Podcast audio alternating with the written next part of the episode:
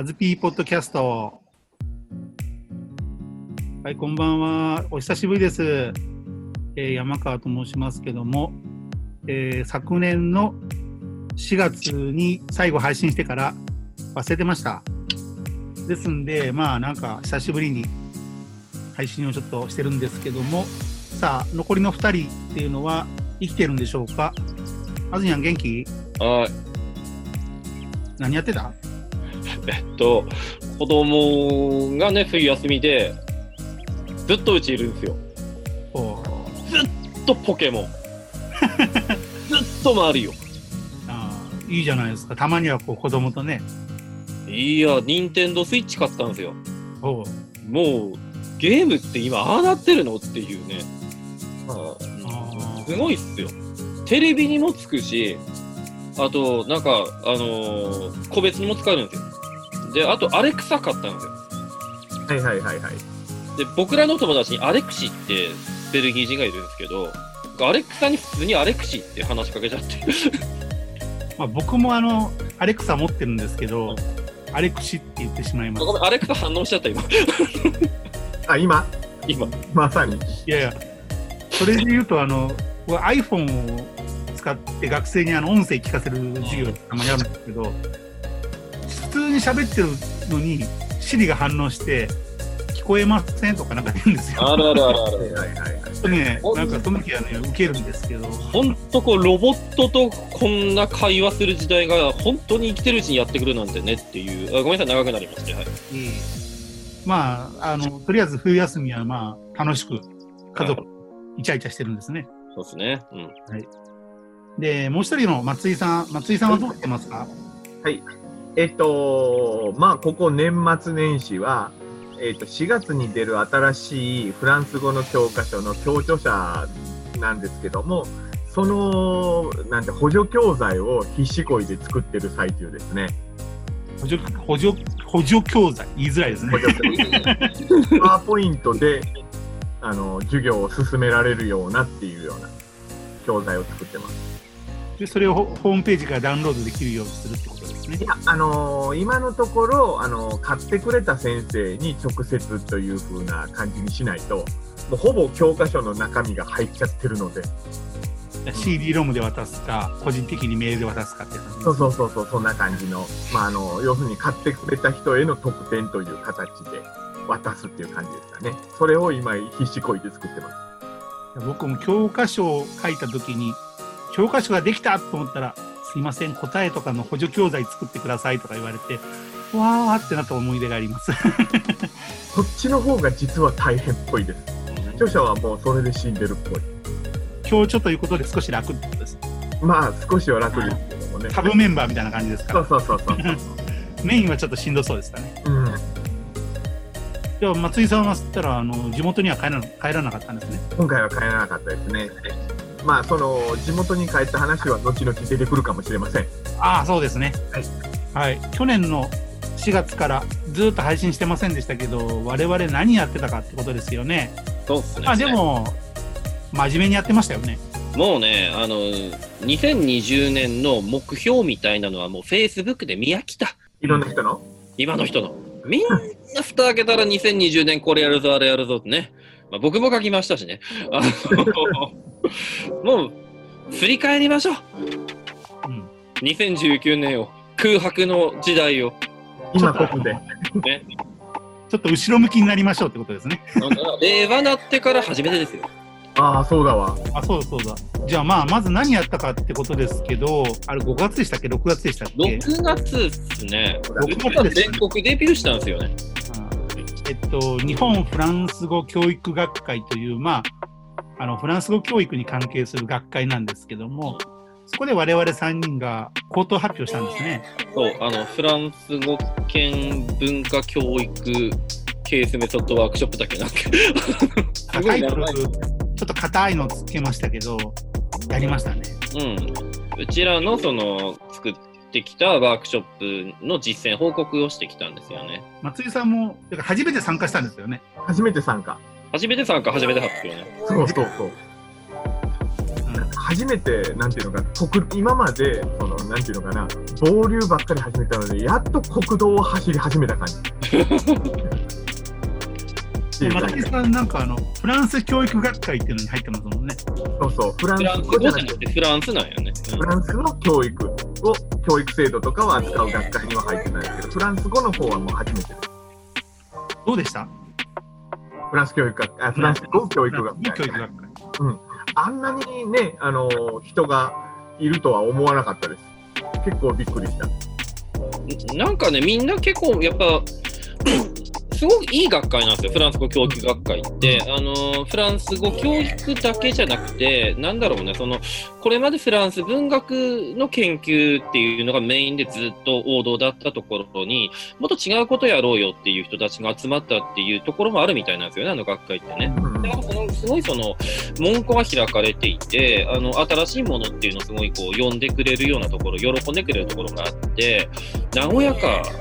和やか。うん。でで僕らの発表の時って結構なんか笑いが出てましたよね。笑いがね。まあ、あと人が多かったですね。なんかね、写真も出てたし。見に来てたんじゃないと思いますけど人はすごい多かったですけど。フランス語教育学会っていうのはあのいわゆる教授法っていう、まあ、あのフランス語を教えるっていう視点ともう一つはフランス語圏っていう、まあ、フランコフォニーですかね文化的なこともまあやるんであんまり教育実はそのそんなに興味ないんだよとか知らないんだよって人でも行きやすいところでありますよね。そうそう。あとは本当にその三助会員っていうんですかね、あの、えー出版社の方がよく関わっているんですね、学会っていうのはね。やっぱり本がそあのそこでアピールできたりするので、その出版社の人が普通にその、えー発表を聞きに来てくれるんですよね。これすごくいいこと。出版社の人も大半の人はうんあのフランス語の専門課程みたいなところを出てる人が大半ですからね。そうそうそう。その中で、あの、我々がやったのは、そのフランス語っていうことではなくて、まあ、あの、去年から訴えてきている、その、えー去年、一昨年か、一昨年から訴えてきている、その、えーフランス文化っていうものを、その研究っていうのを、いかにその、社会のトラブルに結びつけていくか、社会を生きる力に転換するかっていうことを我々考えてきてて、あの、それをですね、ケースメソッドっていう、まあ、あの、今の子に分かりやすく言うと、テーブルトーク RPG みたいなことをやるんですよ。要はね。はいテーブルトーク RPG みたくそのシナリオみたいなのを書いて、まあ、僕が書いたのはハラスメントのシナリオね、あの、えー中華料理屋でその若手社員がハラスメントを受けていて、それをどうしようか。だからラスボスは天井ですよね。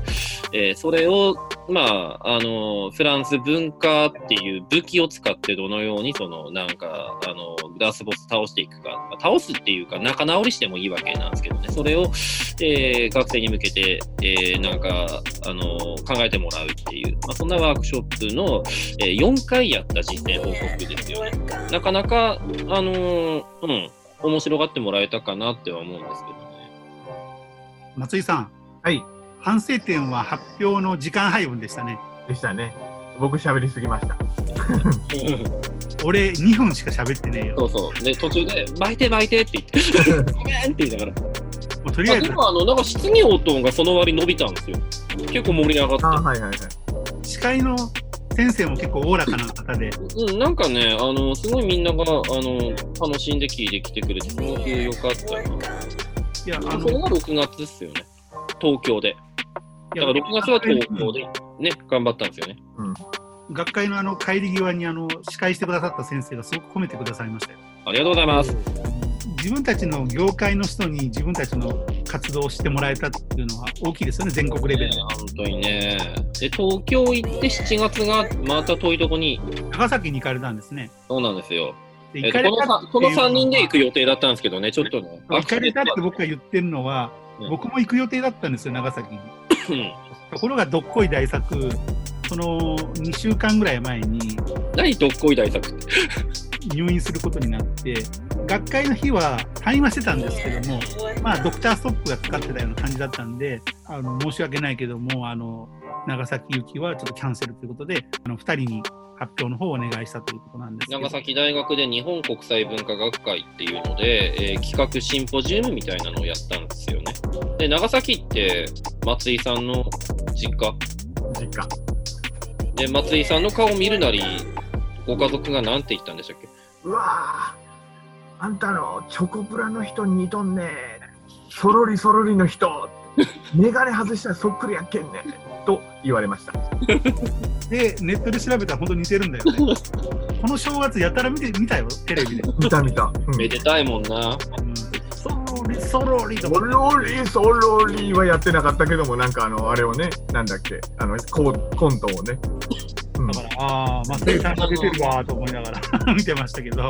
えっと、日本国際文化学会っていうんですけどもね、我々が行ったところがね、その、えーケースメソッドの実践報告が教育学会だったんですけれども、その、ケースメソッドから浮かび上がってくるものっていうのをそこではちょっとみんなで考えてみたんですね。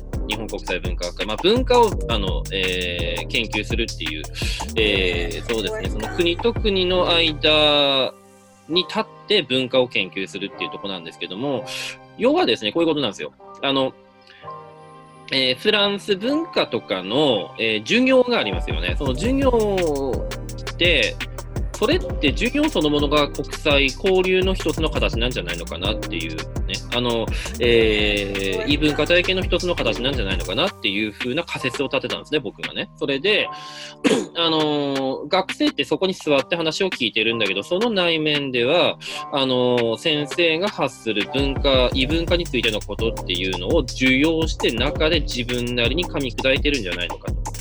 だったらそこに日本の日常とか日本の社会のことっていうのをぶつけることによって、えーなんか、えーそのフランス文化の知見っていうのがなんか面白く変わっていくんじゃないのかなっていうふうなことを考えて、まあ、このケースメソッドも含めてですね、あのーそれぞれの、えーなんだろうな、その授業の実践とかのことを、まあ、発表してきたんですね。評判はどうでした？結構人いましたよ。はいえっ、と2日目のうん、最後。午後の最後ぐらいだったのに、結構こっちに集まってきてくれたみたいでうん。いや、盛り上がったんですね。そうっすね。まあだからネタを明かすとですね、僕がちょっとその前にですね、これごめんなさい、本当やらしい話なんですけど、ちょっと学会書を取りまして、その直前に。おめでと平野健一郎賞。そう、平野健、第9回平野健一。郎。すみません、なんかやらしい話なんですけど、まあ、なんかやっぱそれの影響もあったんですかね、その次に発表だったんで、ちょっとなんか、会長とか来てくれて、あの、すいませんって感じ。発表も会長に終わったんですね。本当会長に言われ、な、え、あ？2020年一発目のダジャレえっと、内面でのその文化っていうことですよね。その、えーケースメソッドの時もそうなんですけども、あの、フランス文化の知見をこう受けて、それをじゃあ実際社会を生きる時にどのようにその文化っていうのを、えー自分なりに変えて、えーそこから力を得ていくかっていうところですよね。そこからですね、結構面白いものが見えてくるんですね。その、えー学生とかがこう、まあ、割とこう自由にこの文化を変えていくんですけれども、そこから我々が思いもよらなかった、あの文化の解釈が出てきて、それが我々の実は研究自体もその押し広げていくような、そんな可能性を感じるわけですね。学生の文化食編にもなってるしその答えを聞いて我々の文化食編にもなっているという文化食圏ですね。文化が接触して変容することを文化食圏っていうんですけど、そう、あの本当それを、えー と、教育っていうのはそれを実に、実なんていうのか実感させてくれる機会だなっていうふうにね、思うわけですね。はい、えなんか、あの、もう、まだ話すことがあるんですけど、ちょっと時間、うーんって感じですよね、多分ね。うんうん一回切りますか？しましょうかしましょう行きましょうかはいはい、えーっと、はい、もう、そうですね。はい。じゃあ、あの、後半は、あの、なんか、山川さんの恋愛話が聞けるかもしれないということで。ええよ。じゃあまた次回ということで、さはいよなら。はいさよなら